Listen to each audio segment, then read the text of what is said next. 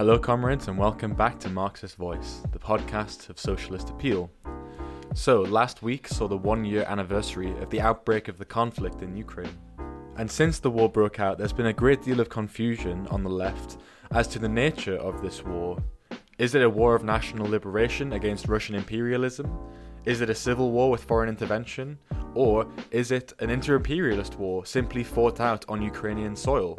In order to make sense of all this, it's necessary to understand the long and complicated history of the national question in Ukraine and how it feeds into the current conflict. In this episode of Marxist Voice, Jorge Martin, a writer and activist for the International Marxist Tendency, will do exactly that. Now, unfortunately, for technical reasons, the first two minutes of this talk is unable to be used, but in these first few minutes, Jorge was simply pointing out that there are at least three layers to this current conflict. Firstly, you have the conflict between Ukraine and Russia, which represents a conflict between the national sovereignty of Ukraine on one hand and Russian imperialism on another. And then you also have the layer which is the civil war within Ukraine itself, between the government in Kiev and the Donbass region, or properly speaking, the eastern part of the country. And then, of course, you have the inter imperialist conflict between US imperialism on one hand and Russian imperialism on the other. And Jorge points out that these two imperialist powers are not exactly the same. US imperialism is the largest, the most aggressive, and the most reactionary imperialist power on the planet, and it is also a power which is in decline. Whereas Russia is a much smaller regional power with regional ambitions that is beginning to flex its muscles on a world stage. And with all that said, we can now get started with this week's talk, courtesy of Marxist Voice, the podcast of socialist appeal.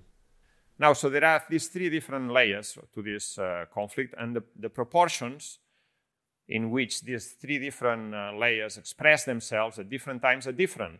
Say, for instance, in 2014, the conflict was mainly a civil war between uh, eastern, southeastern Ukraine and western uh, Ukraine, in which the Ukrainian government in Kiev sent the army against its own uh, people in the, in the Donbass. Now, today, that is not the overriding character of this uh, war, although that still exists. But, but the, I would say that the dominant character of this war is an inter imperialist uh, conflict. Now, uh, as I said, the, main, uh, the main subject of this talk is the history of the national question in, in Ukraine. And we know the national question is linked to the national, uh, to the development of the national bourgeoisie, the development of capitalism.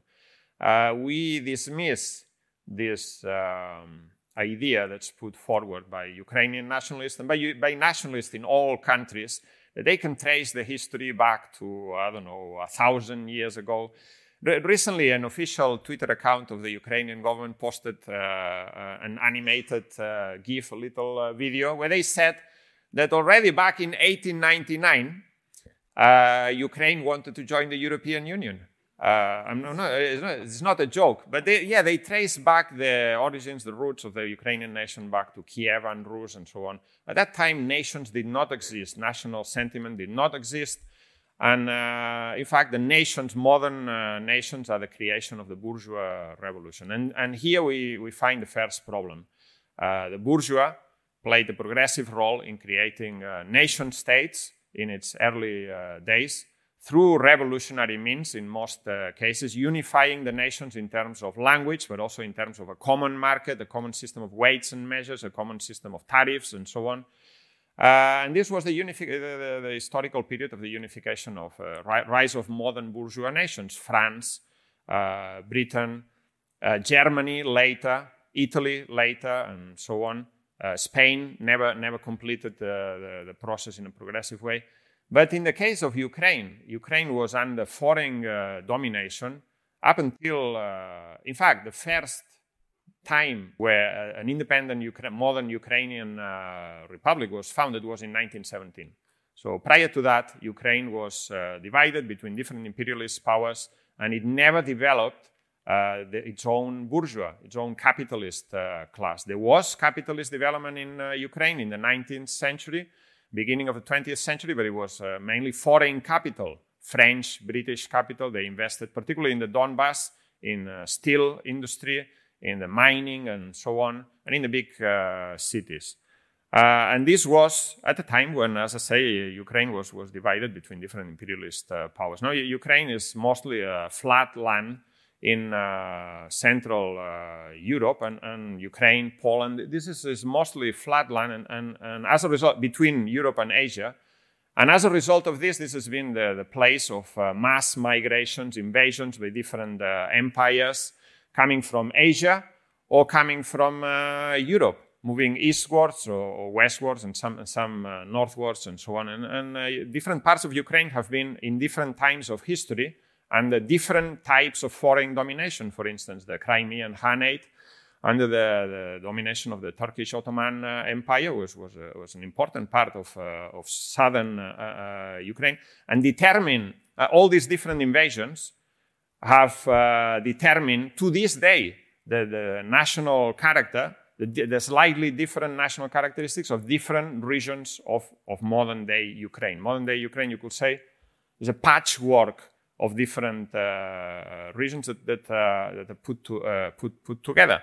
You have, for instance, uh, Bukovina and Transcarpathia, in, which are part of Western Ukraine, but have a completely different character than, than Volhynia and Galicia, also in western Ukraine, which are the main site of, of uh, Ukrainian uh, nationalism, because they were dominated by uh, Moldova, Romania, and, and, and Hungary, the Austro-Hungarian Empire, and so on at different times. Of the, that's why I'm saying these maps are quite quite complicated. If you can get your head around uh, around this, and then there is, but but the basic division of Ukraine, you could say, is division between Western Ukraine i.e., the regions uh, of uh, Galicia and uh, Volhynia, which were one time part of the, of the Polish Lithuanian regime. Uh, and for quite a long time, they've, they've been part of, uh, of uh, and under the domination of Western empires, including Poland and so on. And then you have Eastern and Southeastern Ukraine, which has been for a longer period of time under the domination of the Russian Tsarist Empire. And in between, there is, uh, which uh, is based around Kharkiv and, uh, and the whole area around the, the, Donbass, Donetsk, and Luhansk, and uh, going all the way down to uh, Odessa, Mykolaiv, Kherson, uh, all the places that now have been invaded by, by Russia or under threat of Russian invasion. And, um, and, and this division, you can, you can see that it seeps through even to, to today's politics in, uh, in uh, Ukraine. It was in Western Ukraine that uh, Ukrainian nationalism first uh, emerged, Ukrainian national uh, uh, identity, during, the, during the 19th century. And this was because that region, that part of Ukraine, was under the domination of the Austro Hungarian Empire, where there was uh, uh, a, policy of uh, national cultural autonomy. Each people had their own uh, schools in their own languages and so on. This allowed uh, certain room for the development of the Ukrainian uh, language, the Ukrainian nation. Around mainly, th- this area was also very peasant, agricultural, rural based. So it was mainly peasants who spoke the Ukrainian language. And, uh, and here is where, where the main uh, the intellectuals of, of early nationalism, like Taras Shevchenko, the, the, the national poet, uh, rose, developed, uh, codified the, the language, and, and created a, a national uh, identity for, for Ukraine. While the language was completely banned in the areas of Ukraine that were under domination of the Russian uh, Empire. Russia was the Tsarist Empire was a jailhouse of nations, as, as Lenin uh, explained, and all uh, minority uh, languages, although uh, the great Russians represented only about 45% of the total population, but, but all other languages were banned.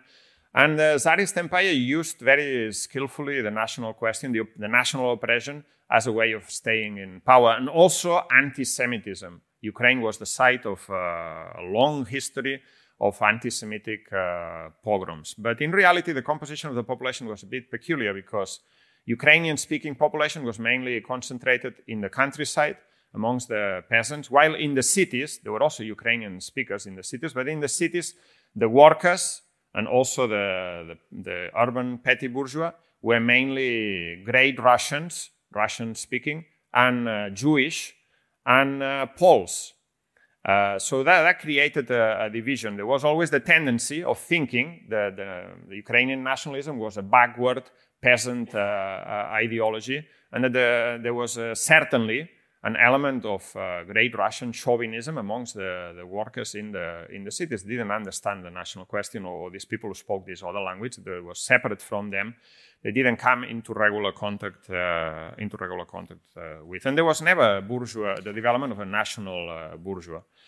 Um, for this reason, this was a complicated uh, situation.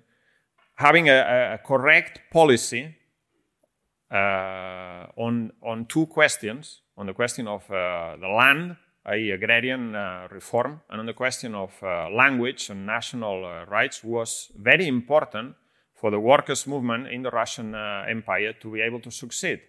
Uh, and this was very early uh, recognized by Lenin and, and the Bolsheviks in the, the 1903 Congress of the Russian Social Democratic Labor Party, which was the name of the Marxist party at that time. They adopted a program which included in point nine uh, a point about the national question. And they basically said that uh, they were in favor of the right of nations to self determination up, and to, up and up to and including independence if they so uh, wished.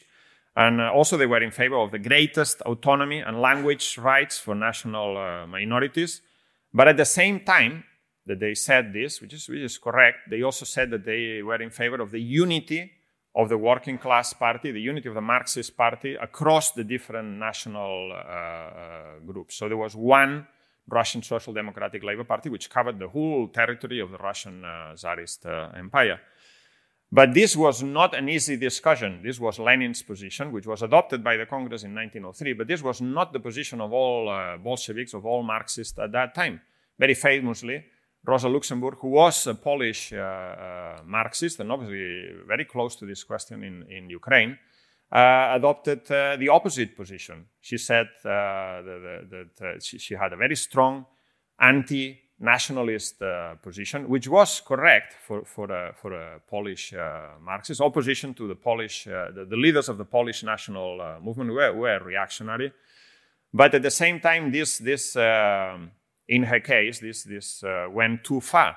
And she said that the Russian Marxists could not adopt the position of the national self determination for the oppressed nationalities because this will help the bourgeois, uh, the petty bourgeois, and, and the, the, landlords that were using the national question in Poland and in other nationalities. And she was wrong on this. She was wrong. And had the party adopted that policy, it's doubtful whether they will have carried out a successful uh, Russian Revolution in 1917.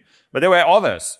There, were others like Bukharin, Pyatakov, who was Ukrainian uh, himself, Radek, who were also against this uh, Lenin's policy on the national question. And their argument was, which they maintained all the way up until 1919 and after the Russian Revolution, they said, the national question, national self-determination is utopian under capitalism in the epoch of imperialism. There can be the formation of, uh, the formation of new nations is not possible. Therefore, this is a, sl- a utopian slogan. And under socialism, it'll be redundant because there will be the, the, the fraternity of all workers regardless of uh, nation. So they were against this uh, policy. We, we will see that this played a negative role later on in, in Ukraine. Now, uh, as I said, the first time that the Ukrainian uh, uh, independent or autonomous authority was created was in, in 1917 uh, after the February Revolution in Russia. February Revolution in Russia, in which, by the way, the taking over of power in Petrograd Ukrainians played uh, an important uh, role.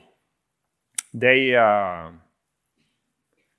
obviously the overthrow of uh, Tsarist empire gave rise to all the, the national uh, movement and, and so on in all the different uh, republics. And then you had the creation of the central Rada government in Ukraine, and also the creation of Soviets, Soviets of workers, peasants, soldiers in uh, Ukraine. The Bolsheviks participated in the Rada, though they were in a minority. And very soon there was a conflict. The, the conflict emerged between the Central Rada, which was mainly based in Western uh, Ukraine, and uh, the Soviets. They had two completely different uh, policies. In fact, the Central Rada, which was dominated by bourgeois nationalists and petty bourgeois elements, refused to give land to the peasants. This was the crucial uh, question, in one of the crucial questions in the revolution in Russia and in Ukraine. And so progressively, uh, was losing support amongst its own uh, basis of support that it, originally uh, had. Uh, the October Revolution was truthful to its word, and one of the first acts of the, of the new revolutionary Soviet government was to recognize the independence, national self determination of all the oppressed nations. Even if that meant, at that time, handing over these countries, Lithuania, Georgia, Ukraine, and others, handing over these countries to petty bourgeois uh, nationalist uh, elements, in some cases uh, in the form of Mensheviks, in some other cases of petty bourgeois elements, bourgeois nationalists, who were against Soviet power.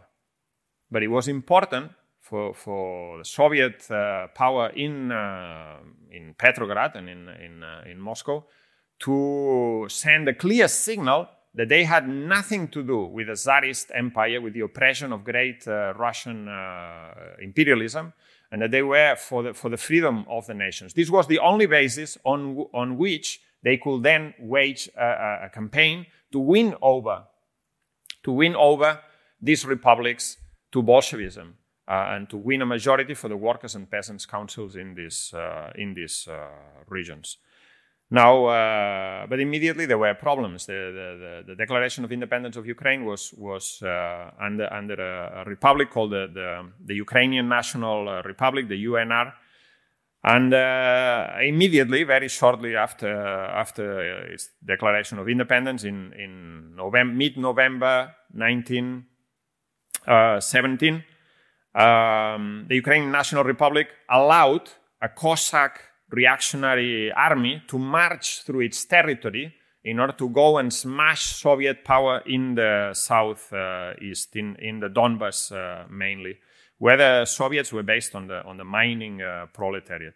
This led the Soviet government in, uh, in uh, Moscow to declare war on the Ukrainian National Republic, and it was the beginning of a, of a, of a civil war. It was, it was a, uh, a war that had two different uh, aspects to it the, the, invasion of the Red Army, if you want, but also the invasion of the Red Army was based on the uprising of the workers and peasants in uh, Kiev, in Kharkiv, uh, in all the big cities and industrial centers, centers in, uh, in Ukraine. So this was, again, uh, a civil war between black and white, if you want, and also the intervention of, of the Soviet Russia in, in this. Um, this was then further, the, the, the Soviets, the, the, Ukrainian Soviets and the Red Army were in the, in the winning uh, side, but, by, but, but then this was then further complicated by the Treaty of Brest-Litovsk. Uh, this was the, the peace negotiations between Germany, uh, between Germany and, uh, and uh, the Soviet government in, in Russia. And what uh, they were forced by the German advance, Trotsky had a policy of no war, no peace. He wanted to delay the negotiations so that the, the, the, Soviets were able to make an appeal to the revolutionary masses in uh, Germany, trigger a German revolution, and then be able not to have to sign any, any peace in, in detrimental terms with Germany. But this didn't happen. The German, uh, or didn't happen at that time in, in the spring of 1918. The German high command obviously wasn't stupid. They realized what, this, what the Soviets were doing, and then they decided to advance. While they were still talk, talking in Brest-Litovsk, they decided to advance, and they took they took over quite a lot of uh, of, uh, of uh, Ukraine, and they forced uh, settlement, the Brest-Litovsk uh, agreement, by which uh, Soviet Russia was handing over large parts of the, the majority of Ukraine. So, ma- majority of Ukraine was for a period of few months and the German uh, uh, and the German uh, and, an Austro-Hungarian domination, and the, the, Red Army was pushed back. so I'm just saying this, this then gave rise to then in November 1918 there was a German revolution. The, the Soviets then said, well, the, the Brest-Litovsk agreement is finished, and then they decided to intervene in Ukraine again. And then there was the beginning of a civil war that lasted for two or three uh, years. That was extremely complicated. Uh, it wasn't just two sides. There were, I don't know, 25 different uh, sides. There was, uh, there was a part of that civil war, which was a Ukrainian-Polish uh, war in western uh, Ukraine. There was, a, there was also the Ukrainian National Republic, which allied itself with German and Austro-Hungarian imperialism Then there was the war between the whites, i.e., the counter-revolutionaries, and the reds, i.e., the Soviet uh, government, which was also taking place in uh, the territory of uh, Ukraine, which was one of the bases of, of counter-revolution, the Denikin uh, armies and so on. Then there was the, the, the Makhnoite, um, I hesitate to call them anarchists, but the, the peasant uh, armies that they were doing their, their own thing, sometimes allied with the reds, sometimes allied with, uh, with the whites.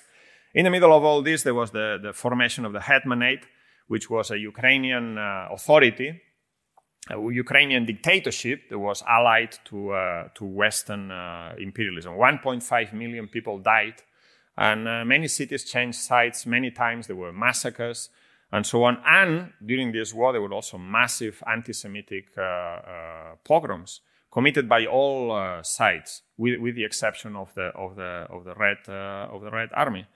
And what this demonstrated, this period of extreme uh, turmoil and confusion, what this demonstrated is that uh, something that then, then was, was ratified in the Second World War. There, there, was no room in these republics, not in Ukraine, not in Georgia, not in uh, Poland, not any, any, in any of these uh, newly independent countries. There was no room for a halfway, properly independent, sovereign, bourgeois democratic country. It, it, there were only two alternatives either domination by Western uh, imperialism and a dictatorship, a ferocious uh, dictatorship in this case, or Soviet power, either workers and peasants coming to power. There was no middle way. Any attempt at national uh, independence was completely crushed by, by uh, the circumstances.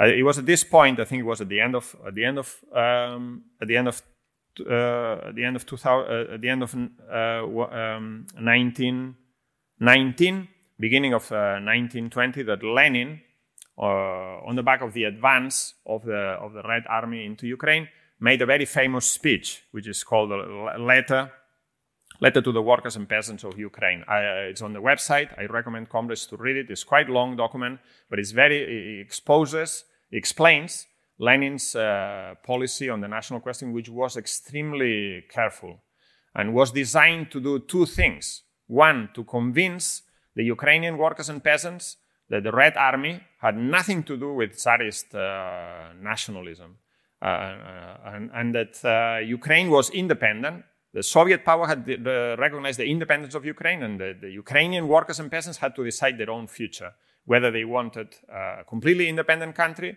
an independent country that was federated with uh, Russia in different degrees, a confederation, or a complete am- amalgamation. But that was not for the Russian uh, Marxists or workers to decide, it was for the Ukrainian workers and peasants to decide. And in this uh, letter, he says, is extremely very careful. He says, We want unity, but we want a voluntary unity. Uh, and, and we recognize that such a union cannot be effected at one stroke. We have to work towards it with the greatest patience so as not to spoil matters and not to arouse distrust. And so that the distrust inherited from centuries of landowner and capitalist oppression, centuries, centuries private property and the enmity, enmity caused by its divisions and redivisions may have a chance to wear off. This was Lenin's uh, policy. But here, Lenin was not just addressing the Ukrainian workers and peasants, he was addressing the Ukrainian uh, Bolsheviks who had a wrong position on this question. The first head of Soviet power in uh, Ukraine, unfortunately, was Pyatakov, who was a Ukrainian uh, Bolshevik, an old Bolshevik, but he had a completely wrong position. He, he had an ultra left position, and he argued for this in, in the party. And he said what I said before that Ukrainian, uh, the, the, the, national self determination is a utopian, is utopian under capitalism in the epoch of imperialism, and it's uh, redundant under socialism. So he said, look, we already have socialism, we have Soviet power, and therefore there should be no talk of uh, nationalism or anything like this. This was his wish.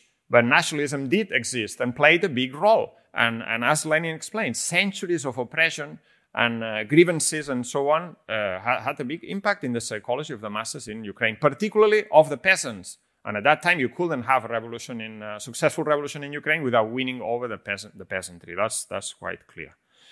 Uh, Lenin's policy actually was, success- uh, and then the second head of uh, Soviet power in Ukraine was Rakovsky, the, the Balkan internationalist. But he also had a wrong position on Ukraine. In fact, his position was that Ukrainian nationalism didn't exist, that it was uh, an, an, invention of a few intellectuals and hadn't, uh, you didn't have to take it into account. This, this created uh, lots of problems and aggravated the situation in, in Ukraine. Uh, he, to his credit, he then later, in 1921, changed his position and came, came to Lenin's point, point of view. Lenin's very careful position allowed the Bolsheviks to win over uh, a section of the left social revolutionaries in Ukraine, which was a mainly a peasant uh, party. This peasant party in Russia had risen up in, 20, in, uh, 1918 against Soviet power, but in uh, Ukraine joined, united, fused with the Bolshevik uh, party to create a united communist uh, party. And Lenin said, we have differences. Some, some of the, there were differences amongst the Ukrainian communists about the question of whether Ukraine should be independent or not, about whether the party should be independent and, and affiliate directly to the Comintern and things like this, said, let's not allow these secondary questions to divide us. We're all fighting uh, for workers' uh, power against the capitalists, the landowners, and Western imperialism. Let's unite on that basis. All the other technical questions of the, the limitation of borders, the, the, the federation, the, the, degree of federation, and all that we can discuss uh, later on over over time in a patient uh, way. And he said something. My, my time is not uh, time is against me, but I, I, will quote this because I think it's a very important uh, quote. He said, "Thank you." He said, "If great if a great Russian communist insists upon the amalgamation of the Ukraine with Russia."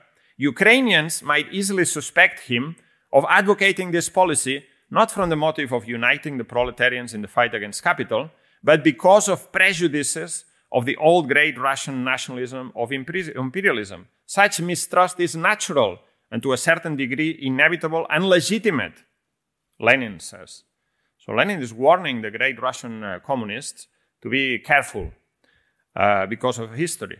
Uh, but then he says if a Ukrainian communist insists upon the unconditional state independence of Ukraine, he lays himself open to the suspicion that he's supporting this policy not because of the temporary interest of the Ukrainian workers and peasants in the struggle against capital, but on account of petty bourgeois national prejudices of the small, of the small owner. So he's attacking both the, the, the, the danger of uh, nationalist prejudices on the part of the great Russian uh, nationalists, but also on the part of the Ukrainian uh, nationalists. It's very interesting. It's consequently, we, we great Russian communists must repress with the utmost severity the slightest manifestation in our midst of great Russian nationalism. And uh, you can see clearly that, uh, that, uh, that, this is not just a letter to Ukrainian workers and peasants, this is a letter to his own uh, party members in, uh, in Ukraine who had the wrong policy on this uh, question. And this was to come up again in 1922.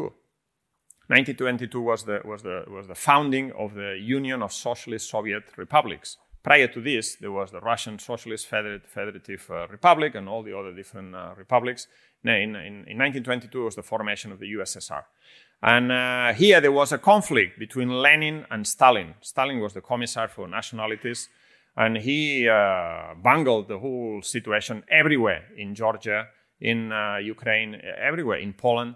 And his uh, position, Stalin's position, was we have the Russian Socialist um, Federative so, what's this? Uh, Russian Socialist Soviet Federative Republic, and all the other republics should amalgamate with it. They should just join join the Russian uh, Republic. And Lenin said, no, we can't have that. And he he produced an amendment to the statutes of the Constitution of the Soviet Union. He said this is a, is a voluntary union amongst equals, i.e., the, um, the Transcaucasian Federation, the Ukrainian uh, Socialist uh, Republic, and the Russian Socialist Republic. They unite on equal terms with the right of any of the component parts to separate if they so wish. And the Constitution of the Soviet Union said this until, until the overthrow of the Soviet Union. This was Lenin against Stalin with the support of Rakovsky, who by this time had changed his, uh, his position. And this was very important for, for Lenin because it, it revealed uh, his very careful approach to the national, uh, to the national question. Now, this was followed then by a policy which was known as indigen, indi, indigenization, Korenizatsiya. And uh, this policy consisted in the promotion of the national languages, the national culture in all of these regions. Because there was this problem that uh, the, the, the, leading uh, layers of the communist parties in all the different uh, nationalities was composed mainly of great uh, Russians and uh, not of the of the of, uh, of communists from that nationality. So this was promoted. There was a, there was a leader of the Ukrainian Communist Party called Mykola Skrypnyk, and he was the secretary of the party and he promote he, he was also an intellectual and he, he played a role in uh, codifying the language but uh, ukrainian became the language the medium language in schools he was promoted through culture and so on the level the, the degree the, the, the percentage of people who could speak ukrainian massively increased the number of ukrainian uh, ethnic ukrainians in the party increased in percentage and also this was not just a cultural policy it was accompanied by an economic policy. As Ukraine developed economically through Soviet uh, power, uh, the peasants left the land and uh, moved on to the cities. They joined the factories, and, and uh, Ukrainian language came into the came to be more prominent in the in the working class. Uh, however, however, uh, this was not to last because Stalin came after Lenin and he broke with all these uh, policies. He took power uh, and destroyed uh, basic uh, Leninism. The rise of the bureaucracy to power also destroyed the national policy of, uh, of uh, Lenin and basically implemented a national policy which was completely the opposite. By 1928, uh, the, the, the, bureaucracy, uh, the Stalinist bureaucracy was completely uh, afraid of what was happening in the country and took an ultra left, uh, ultra left uh, turn and attacking the peasants and then also attacking the, the, the nationalities and, and, they started seeing nationalist deviations uh, everywhere. They reversed the policy and they implemented the policy of national uh, chauvinism. In fact, Lenin had described, if I can find it, Lenin had described, what is it? Had described uh, Stalin's approach. Can't find it he said uh, something to the effect that Stalin's approach was, was an approach of a, of a, great Russian imperialist. And uh, he did implement this uh, policy. Mykola, Mykola Skrypnyk was uh, purged in the purges in the 1930s. And then on top of this, this policy was accompanied, and this is important for Ukraine, with forced collectivization. And uh, forced collectivization created a massive uh, disaster in the, in the countryside, and particularly in the, in the peasant uh, grain producing uh, regions, chiefly amongst them Ukraine, but not just Ukraine. Uh, today, the Ukrainian nationalists say this was a policy designed to create a genocide of the Ukrainian uh, people, but in fact, this policy created mass famine everywhere in, uh, in, uh, in other grain producing regions in Russia, which had in Kazakhstan, nothing to do with, with Ukraine. Although it's true that in Ukraine, the policy of the bureaucracy was uh, not only just a bureaucratic policy, but it was also a great Russian uh, nationalist uh, policy. The two things overlapped uh, each other. Not only this, but then the, the, purges in the 1930s affected particularly Ukraine. And if you read this book by Pierre Broué, The Communists uh, Under Stalin, you can see, which is not available in English, unfortunately. You can, you can read it in you know, Italian, Spanish, French. Uh, should be translated at some point. But, but you can see how the left opposition, the Trotskyist opposition, was particularly strong in Ukraine, in the big factories, amongst the youth. Uh, not not not for uh, not for not not not, not uh, by coincidence. Um, so this created a situation which uh, gave rise to uh, the, the, ideas of Ukrainian nationalism became popular again, and Soviet power was seen by a section of the population as not only as bureaucratic power, but also as a foreign Russian nationalist operation of the Ukrainian of the Ukrainian people. And here we have the rise of the organization of Ukrainian uh, nationalists, OUN, uh, in the late 1920s. And this, this is a fascist organization, Ukrainian nationalist uh, organization, which is based on fascist ideas of creating an ethnically pure Ukraine and fighting against uh, Soviet uh, power, fighting against communism, against Bolshevism. It was extremely reactionary organization, but which, which uh, uh gained quite a lot of support in Western uh, Ukraine on the basis of this, uh, or helped, let's say, by, by the really stupid policies, Russian nationalist policies of the Stalinist bureaucracy. But this Uh, make, make no mistake about this. This is a fascist organization. They themselves say we are fascists. We model ourselves on Mussolini and uh, fascist dictatorships in Central Europe and so on. And then later on, when it became fashionable, it became also a Nazi organization, uh, pro-German uh, National Socialist uh, or organization. And um, and in fact, and, and, then this comes the next the next part of this uh, for formation of the national identity of Ukraine, which is very important today, which is the Second World War. And the Second World War was mainly, of course, a, a war in, in Ukraine, mainly a war between the Red Army, uh, the Soviet Union, and Nazi Germany. And uh, the OUN took a position led by uh, people like Stepan Bandera, Shukhevych, and others they took a position of collaborating with the Nazis. Not, not just collaborating with the Nazis. The, the idea was we're going to declare an independent Ukraine, independent fascist Ukraine. We're going to call on the Nazis to support themselves on us here. We're going to be the representatives of Nazi Germany and the Nazi ideology. In, uh, in, and, and Hitler had given some hints that he, will, he will be in favor of something like that. Um, um, uh, and the, the, the, Nazis were able to raise a, a, volunteer division in Galicia, the SS Galicia, a volunteer division of the SS troops, uh, amongst uh, the Galician uh, peasants uh, and, and, Ukrainian uh, nationalists. This, this reactionary Ukrainian nationalism allied, again, like in the 1920s, with powers to its west. A, a Western imperialist powers, not, not in the sense that we understand today, but, but in this case with Germany, uh, powers that came from that side. Now, Jesus. now this is um, this is further, but I'll I'll spend a bit more time on this this question before I jump because this, this is very important. In 1939, as you know, there was the, the Hitler-Stalin uh, pact, and they divided uh, Poland. Uh, the, the, the, division of Poland between Germany and uh, Soviet uh, Union, um, Stalin's uh, Russia, meant also the, the occupation, uh, the partition of Poland meant also the, the Red Army occupation of Galicia and Volhynia, which had up until that time been part of, uh, of uh, Poland. And uh, th- this was also an important uh, part of this, of, this, of this question of the, of the own of the formation of the Organization of Ukrainian Nationalists. And also then they raised an armed wing, which was the Ukrainian Insurgent uh, uh, Army, which was a bit wider than the OUN itself, was fighting on the side of the of the Nazis, and they, in the periods when they were in in uh, in uh, in uh, power or in a position to to do so, they carried out massive uh, pogroms of Jews, but also and mainly of Poles.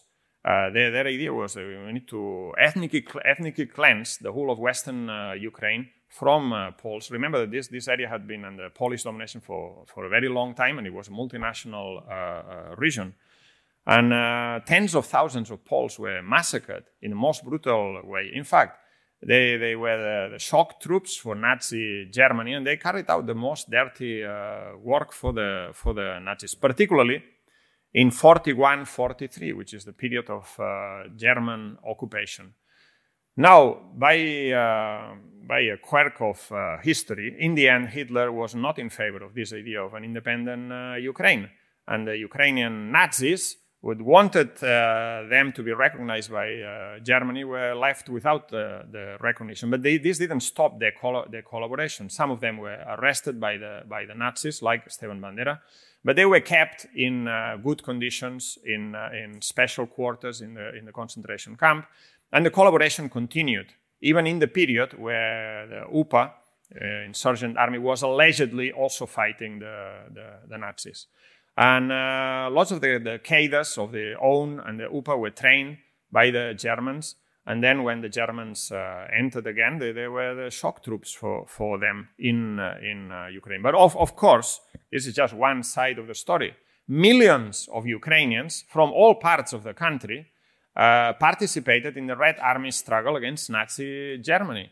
Uh, and, and, and this is, is, part of the historical uh, uh, memory, the, the, banner of the victory, the victory day, and all, all of that is part of the historical uh, memory of, of millions of, of Ukrainians today. And millions died. Ukraine is the country which had the largest proportion of population killed during World War II, and where, where one, some of the most important battles took, took place. Now, You fast forward to 1989 and 91, there was the collapse of the Soviet uh, collapse of the Soviet Union, the restoration of capitalism, which was a complete disaster from the point of view of uh, the eastern countries, but particularly in Ukraine. Ukrainian population went down from I think 52 million to 45 million in the space of 10 years uh, because of the increase in uh, mortality, mass migration, and, and so on, the whole destruction of culture and everything, and the creation of a really rotten regime based on oligarchs. And these oligarchs adopted this division of the country. Some oligarchs were Western Ukraine based, more liberal and pro European Union, i.e., pro West. And some other oligarchs were more pro based in the East and pro Russian, pro Eastern. But they, they didn't really care much about this. All they cared was about the loot. And they settled affairs amongst themselves through, politi- uh, through assassinations and, and so on. But they used this. And you can see in the political history of Ukraine since 1991, there's a clear division of the country between the East and the, and the West. The East votes for the party of the regions, the West votes for other parties that are close or, or pro, pro-European, pro, pro-Western uh, parties. And this division reflects and replicates the divisions that have uh, existed historically in, uh, in uh, Ukraine. Uh, and then this obviously was, uh, there was an attempt a section of the oligarchic uh, capitalist class in Ukraine to build a Ukrainian national identity based on just half of the country or one side of the country. A reactionary Ukrainian uh, nationalism.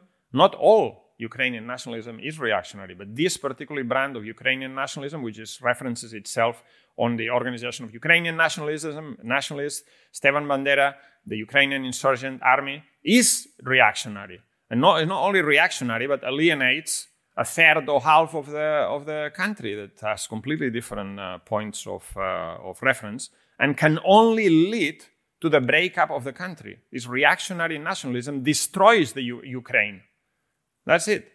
Uh, and this we can see very, very clear, uh, very clearly after the Maidan. This process was strength, strengthened after the Maidan uh, uh, takeover in 2014, when uh, the new rulers in, in Kiev uh, adopted a whole series of measures against the Ukrainian uh, language, in, uh, sorry, against the Russian language in education, in the media, but also uh, the glorification of uh, Stepan Bandera, the Ukrainian uh, insurgent army.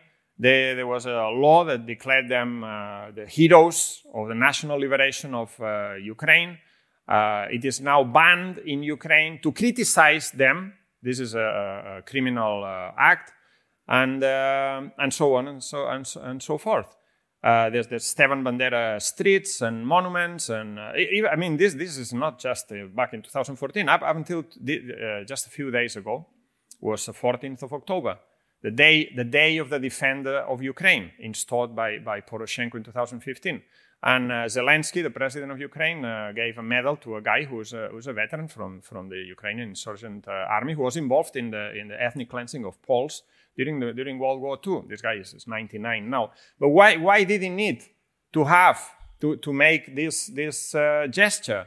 Well, quite clearly to, to appeal to this, uh, to this uh, layer and to appeal to this nation, building of a national identity based on this reactionary Ukrainian nationalism. Now, some um, Ukrainian communists that I've spoken to, they say they say they explain it in the following way, and they're not wrong. They say Lenin created Ukraine, and the Ukrainian nationalists have destroyed the, the country, and this is true. Uh, it, it, was Lenin's policy that allowed for the for the creation of the first uh, independent Ukrainian republic that has uh, ever existed or existed in the modern modern times.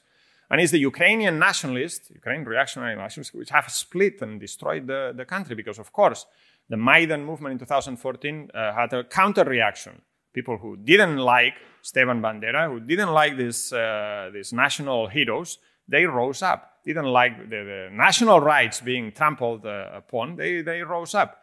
And uh, there was no talk in the West at that time about national sovereignty, the national rights of, of the Russian speaking uh, people people in the Donbass and the Donetsk and Odessa and other places, who were massacred as well, against whom uh, uh, the army was sent in the anti terrorist uh, operation. And then there was another important point at that time, which is that because when the army arrived in places like Slavyansk, Kramatorsk, and so on, there's videos from that time in the Western bourgeois media was reported. And they found that instead of Russian invaders, what they found was the local population who started talking to them, blockading the tanks, and then they, they said, well, we're not going to fight against these uh, people. And the Ukrainian state had no other recourse, or had no other better idea, than to raise volunteer battalions, mainly from, from amongst the far right neo Nazi uh, uh, nationalists, to carry out this, this. And this is the origins of the Azov uh, battalion. Uh, and, and, this is the situation that, that, that led to a civil war in, uh, in Ukraine, in which, of course, Russia took advantage and, and intervened. But that was not uh, the origins. Uh, Russia took advantage of that and intervened. But, uh, but that was very, very much a, a, homegrown conflict in, in Ukraine between two, two sides of the, of, the, of the population. And so, just coming to it's uh, 50 minutes. Just coming to an end. I'll just uh, I'll just like to say two two more things. One, one is that uh, oh by the way, this is not just what this Ukraine Lenin created Ukraine. Ukrainian nationalists have destroyed it. It's not just something that uh, Ukrainian communists say, but uh, also Putin said this.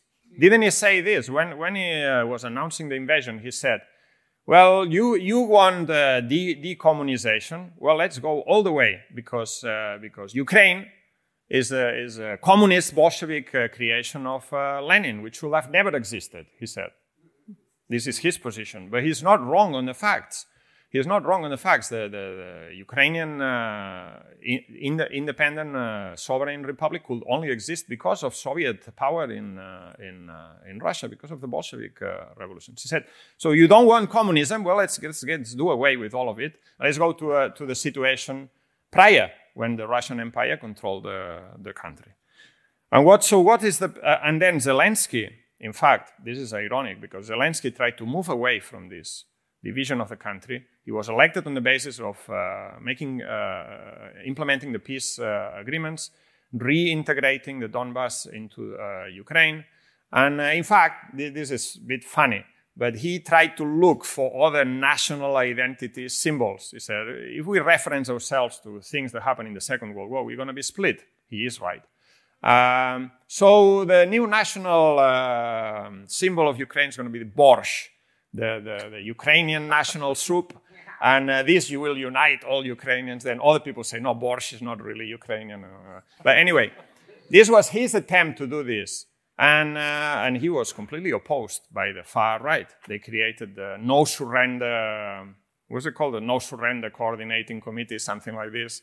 And, uh, and they basically faced him, even arms in hand. These are the people who've been armed by the state and uh, he, he, he, basically gave in to, to them in the in the in the end. They uh, the, the, monster they they themselves had created. So, what is the position that uh, Marxists, revolutionaries internationally should take on this conflict now? Having understood what's the what's the background to to this. Well, first of all, uh, I mean, I will say that the, the, clear model is the position that the Marxists took in uh, the First World War, the position of Liebknecht and uh, Lenin. The main enemy of the working class is at home. This means that we here in Britain, we have a warmongering uh, uh, government. All of them have gone, uh, Liz Truss, Ben Wallace, uh, Boris Johnson several times. They've all uh, gone to Kiev, show support more uh, and, supporting this war because they see this as a war against Russia, an opportunity to weaken Russia. So our main enemy is our own ruling class. And so, therefore, we are against Western imperialism. We're against the imperialist warmongering of our own uh, uh, government. We cut across through the fog of uh, lies and we link the foreign policy with the home policy. Same government spending millions and billions in propping up this uh, regime in Kiev. Now, tell me, uh, how much sovereign is uh, the, the government in Kiev when it's uh, the wages of its uh, civil servants are paid by Washington and, uh, and London and Brussels. There is no sovereignty uh, at all in that. Uh, when its army is trained in, in Britain, 10,000 soldiers already, Ukrainian soldiers, been trained here. When its ammunitions come from the West, when it's uh, satellite imaginary, imaginary comes from the west, when it's the intelligence comes from the west, the coordination of the operation. I mean, this, this is a colony of uh, NATO right now. But uh, going back to this question, we need to link foreign policy with home policy. The same government that has no money, people have no money to, to heat their homes uh, here, uh, while the government is sending millions to this uh, war in a faraway country. This is a complete scandal. The, the, the, Russian Marxists' first task is to oppose their own government. This is a reactionary war on the part of uh, Putin, reactionary imperialist war based on uh, great Russian uh, nationalism, which is one of the most reactionary ideologies there's ever been, includes anti-Semitism and a whole number of other things. They, they should oppose this war. However, they need to take into account some other factors. That since this is a war between NATO and Russia, there are going to be many Russian workers who think who are not very happy with, with NATO interfering in, uh, in uh, Russia. So, so they need to be careful not to mix the banners with the banners of the bourgeois liberals in Russia, who are also against the war, but they are in favor of uh, NATO. They, they like to have a pro-NATO government in, uh, in uh, Russia, so, so they need to be careful with that. And finally, this leaves us the question, which is the most complicated one. What's the position, of, what should be the position of Ukrainian Marxists, Ukrainian revolutionaries? And, uh, and here there's all sorts of confusion. In the same way, there's groups here in this country whose position is arms for Ukraine, sanctions on Russia, why why do you i mean why uh, where, where, where do you even start uh, criticizing this this is the position of boris johnson sorry liz truss uh, i don't even know who's in power here this is the position of joe biden why do you want why do you need a socialist group to adopt that uh, position i mean this is complete capitulation to your own imperialism but going back to to ukraine there are groups there who call themselves socialists who in fact have adopted the position of ukrainian nationalism the worst possible position that you can uh, have. And I'd like to read, with the permission of the chair, a short uh, quote.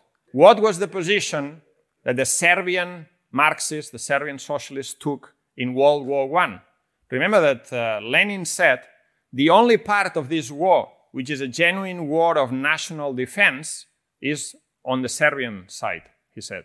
Because remember, well, it was the Serbians who killed the, the Archduke of uh, Arch, how you call him? Archduke uh, Ferdinand.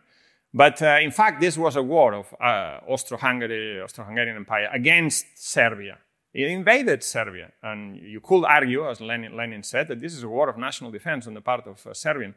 Everything else is an, inter- is an imperialist war that we oppose, but we could consider giving support to the Serbian war of national liberation. Very similar situation. What did what did the Serbian Marxists say? So in a letter, oh, in a letter to Rakovsky, one of the leaders of the Serbian Marxists said, for us, it was clear that as far as the conflict between Serbia and Austria-Hungary was concerned, our country was obviously in a defensive position. He says a few other things, and then he says, if and if social democracy had a legitimate right to vote for war, they had members of parliament in, in the Serbian parliament anywhere, then certainly that was the case in Serbia above all. But he then says, however, however, for us, the decisive fact was that the war between Serbia and Austria was only a small part of a totality, merely the prologue to universal European war. And this latter, we were profoundly convinced of this, could not fail to have a clearly pronounced imperialist character. And as a result, we, being part of the great socialist proletarian international, considered that it was our bounden, bounden duty to oppose the war resolutely. We did not want to cause any dis, uh, and then and then he makes an ironic point. So they opposed the war. They voted against the war credits in the Serbian parliament at a time when the country was being invaded by uh, Austro-Hungary, and there was a, a strong nationalist uh, movement. They said, no, this is just a prelude of a, of a, of a bigger international war. And remember that it was Russia that was using the national rights of the peoples in the Balkans to their own uh, advantage, Tsarist Russia, that, that is. And then he says, in an ironic, uh, I, I'm not sure if it's ironic or not, but he says, it comes across that way. He says, as a result, oh, sorry, we did not want to cause any discord in the attitude of the sections of the international. And yet, it is precisely through our position, opposition to the war, that we have, contrary to our intentions, caused such discord. For alas, almost all of the other socialist parties have voted for this war. So uh, imagine they, they, were in the position where it would have been at least somehow, somewhat justified to vote for war credits. And uh, then it was all the others, i.e., the Germans, the French, uh, the Belgians, all of the other socialist parties voted for, for the war, with, with very few exceptions. But then it says also something very interesting, which I think is relevant to Ukraine. It says, unfortunately, we were only too right this war, this letter was written in the spring of, uh, of 1915, letter to Rakovsky. It says, unfortunately, we were only too right. This war has destroyed Serbia.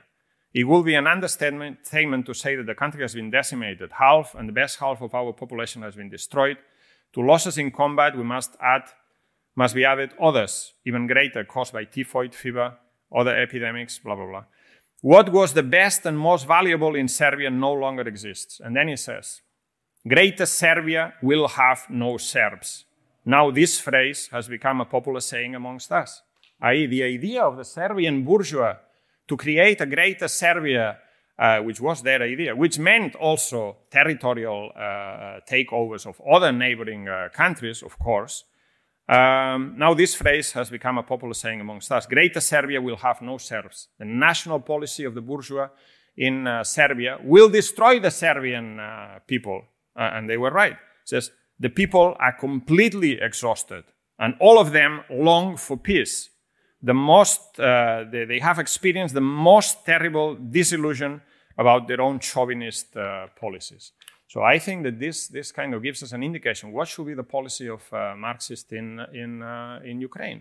Well, the Marxists in Ukraine must explain that it is the policy of Ukrainian reactionary nationalists, being in power, that has created, first of all, the division of Ukraine in 2014, which gave uh, fertile ground for Russian, uh, for Russian intervention. So you can't sort any of this out without starting from that point of view. And the policy should be in order for there to be an independent, sovereign uh, Ukraine, first of all, we must overthrow the regime of the Ukrainian uh, oligarchs. And on that basis, and on that basis alone, we can then make an appeal to the Russian uh, workers to overthrow their own regime of the, of the oligarchs and settle matters between the two peoples in a friendly, uh, in a friendly matter. Now, this might seem completely utopian at the present time. The Russian invasion of Ukraine has certainly, must have certainly pushed a lot of people in the hands of reactionary Ukrainian nationalism, even people who weren't that way inclined before. But as the war goes on and uh, Ukraine is battered and destroyed, some people will start to long for peace, as, as this letter says. Some people will start to say, was it worth? Why, why, what's the reason for this, uh, for this uh, war? Weren't these politicians completely irresponsible to divide Ukraine along national lines in the first uh, place?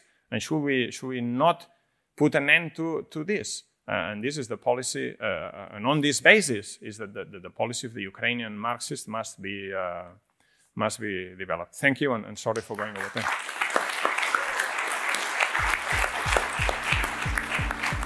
So that's it for this week's episode. Thanks very much for tuning in. And if you'd like to learn more about the situation in Ukraine and our perspectives for the current conflict, then you should definitely check out our recent articles on the Ukraine conflict. You can read those on Marxist.com by using the link in the show notes of this podcast.